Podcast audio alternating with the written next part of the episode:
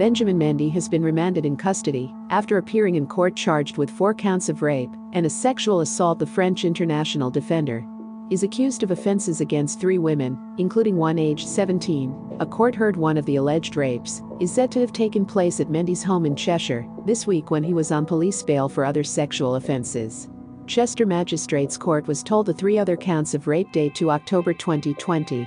And the sexual assault is alleged to have taken place in January this year. Mendy, who had been expected to feature in Manchester City's squad, he will spend at least a weekend in custody after a judge refused his application for bail. He is next due in court on 10 September. And he could be in custody at least until then, unless his legal team appeals against the bail refusal. Any appeal would not be heard before early next week. Mendy was wearing a red Balenciaga hoodie and black Adidas sweatpants. Stood expressionless with his arms folded as the charges were put to him by the court clerk via French interpreter Debbie Byrne, prosecuting, said Mendy was originally arrested and released under investigation on 11 November last year on suspicion of rape. In January, he was further arrested on suspicion of sexual assault. The court was told Burns said one of Mendy's bail conditions was that he should not have house parties. She said police were called to a party attended by up to 21 people at Mendy's home in the Cheshire village of Mottram St Andrew this week.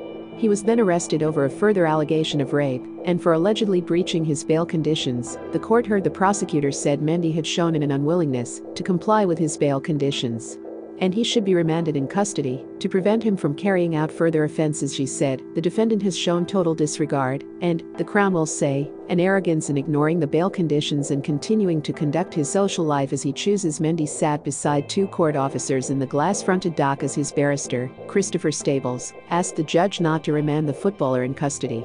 Stables said Mendy had already been in custody for two days and two nights while awaiting a hearing, and it had been a real shock for him, he said. The experience has served as a tough lesson of just what can happen if bail conditions are not adhered to, and that if granted bail, the footballer would know it was in effect his last chance. Stable said Mendy was willing to transfer £50,000 immediately to the court as security if he was granted bail, as well as surrendering to what might best be described as house arrest with a lengthy curfew and electronic tag. The lawyer said Mendy was willing to live at a much smaller property owned by an unnamed friend a positive influence. On the other side of Manchester, however, the district judge, Jack McGarva, said he was not satisfied that Mendy would not commit further offences. If allowed to leave court on bail, Mendy showed no reaction as he was led to the court cell. Stables told the court that Mendy's trial will be many, many months away, well into the new year, raising the prospect that he could be in custody for several months. Unless a more senior judge overturns the decision, Remember to follow Golia by hitting the follow button and slapping a 5-star review on the show or tapping the love icon. Let's get to 1 million followers and tune in daily for new episodes.